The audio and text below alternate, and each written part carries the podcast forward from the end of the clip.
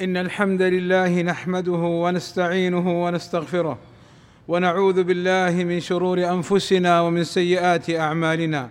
من يهده الله فلا مضل له ومن يضلل فلا هادي له. وأشهد أن لا إله إلا الله وحده لا شريك له. وأشهد أن محمدا عبده ورسوله. يا أيها الذين آمنوا اتقوا الله حق تقاته ولا تموتن إلا وأنتم مسلمون. يا أيها الذين آمنوا اتقوا الله وقولوا قولا سديدا. يصلح لكم أعمالكم ويغفر لكم ذنوبكم. ومن يطع الله ورسوله فقد فاز فوزا عظيما. إن أصدق الكلام كلام الله وخير الهدى هدى محمد صلى الله عليه وسلم.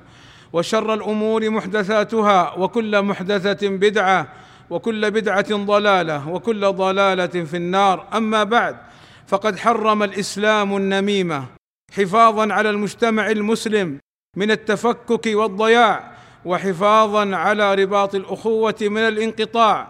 وقد أجمعت الأمة على تحريم النميمة وأنها من أعظم الذنوب عند الله تعالى.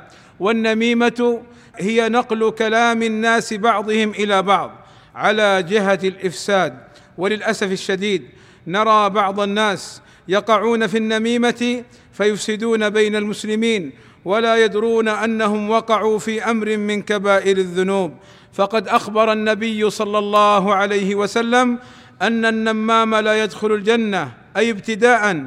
فعن حذيفة رضي الله عنه أنه بلغه أن رجلا ينم الحديث أي ينقل الكلام على جهة الإفساد.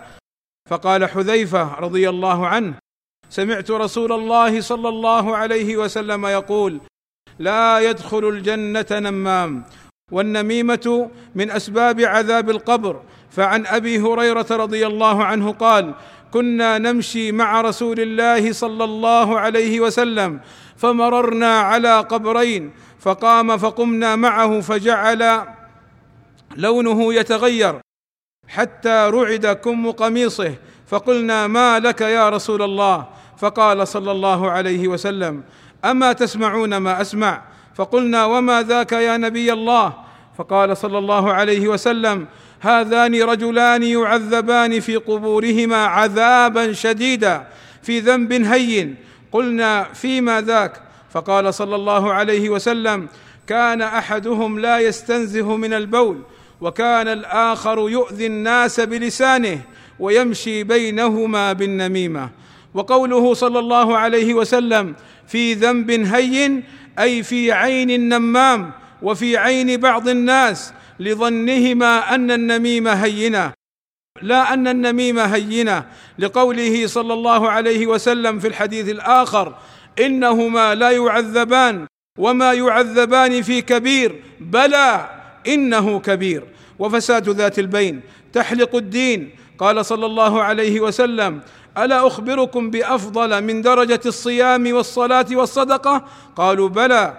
فقال صلى الله عليه وسلم إصلاح ذات البين فإن فساد ذات البين هي الحالقة. لا أقول تحلق الشعر ولكن تحلق الدين. ومن صور النميمة التفريق بين الأحبة من الأخوة والأقارب.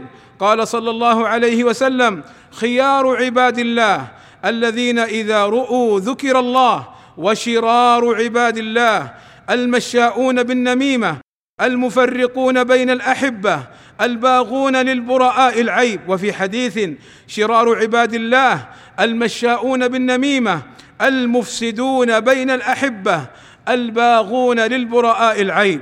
وإفساد المرأة على زوجها من النميمة. قال صلى الله عليه وسلم ليس منا من خبب امرأة على زوجها.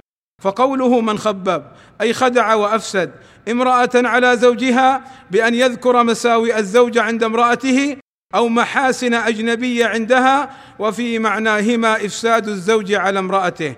وأحب جندي وأحب جند إبليس إلى إبليس هو من فرق بين المرأة وزوجها.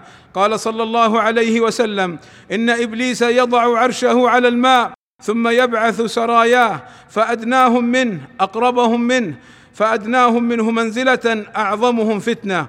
يجيء أحدهم فيقول فعلت كذا وكذا فيقول إبليس ما صنعت شيئا. ثم يجيء أحدهم فيقول ما تركته؟ حتى فرقت بينه وبين امرأته فيدنيه منه ويقول نعم أنت فيلتزمه. غفر الله لنا الذنوب والزلات. ورزقنا التوبة والإنابة إليه وفعل الخيرات. الحمد لله رب العالمين والصلاة والسلام على المبعوث رحمة للعالمين وعلى آله وصحبه أجمعين عباد الله. من صور النميمة الذين يحاولون أن يفرقوا بين المسلمين وولي أمرهم فيدعونهم إلى نزع يد الطاعة عن ولاة الأمر في هذه البلاد وخلع البيعة عنهم عن طريق القنوات الفضائية وبعض المنتديات في الإنترنت وعن طريق المنشورات ونحوها وعن طريق ذكر الأخبار الكاذبة والإشاعات الفاسدة ليفسدوا بين الناس بين الرعية وبين الراعي. فالواجب علينا الحذر والتحذير منهم. قال أهل العلم كل من حملت إليه نميمة وقيل له فلان يقول فيك كذا وكذا فعليه ستة أمور. الأول الا يصدقه لأن النمام فاسق. الثاني أن ينهاه عن ذلك وينصحه ويقبح له فعله. الثالث أن يبغضه في الله بخلاف بعض الناس يحب من ينقل له الأخبار. الرابع ألا يظن بأخيه الغائب السوء. الخامس ألا يحمله ما حكي له على التجسس والبحث عن ذلك. السادس أن لا يقع هو في النميمة فينقل للناس ما نقله له النمام فيفسد بينهم. وهذا كله إذا لم يكن في النقل مصلحة شرعية. فالواجب على كل مسلم مستطيع اطلع على من تسول له نفسه الفساد في الأرض أن يبلغ ولاة الأمر ليكفوا شره وياخذوا بيده وينتشر الأمن ويعم الأمان. ومن كتم وسكت عن أمثال هؤلاء أهل الفساد والشر وهو قادر فقد خان الأمانة ولم ينصح لولي الأمر. عباد الله إن الله وملائكته يصلون على النبي يا أيها الذين آمنوا صلوا عليه وسلموا تسليما. فاللهم صل على محمد وأزواجه وذريته كما صليت على آل إبراهيم وبارك على محمد وأزواجه وذريته كما باركت على آل إبراهيم إنك حميد مجيد. وارض اللهم عن الخلفاء الراشدين أبي بكر وعمر وعثمان وعلي وعن جميع أصحاب النبي صلى الله عليه وسلم. اللهم آتنا في الدنيا حسنة وفي الآخرة حسنة وقنا عذاب النار. اللهم اغفر للمسلمين والمسلمات والمؤمنين والمؤمنات الأحياء منهم والأموات. اللهم وفق ولي أمرنا الملك سلمان بن عبد العزيز وولي عهده الأمير محمد بن سلمان لما تحبه وترضاه وأصلح بهما البلاد والعباد واحفظهما من كل سوء. اللهم أيدهما بتأييدك ووفقهما بتوفيقك وأعز بهما الإسلام والمسلمين. والصلاة والسلام على المبعوث رحمة للعالمين.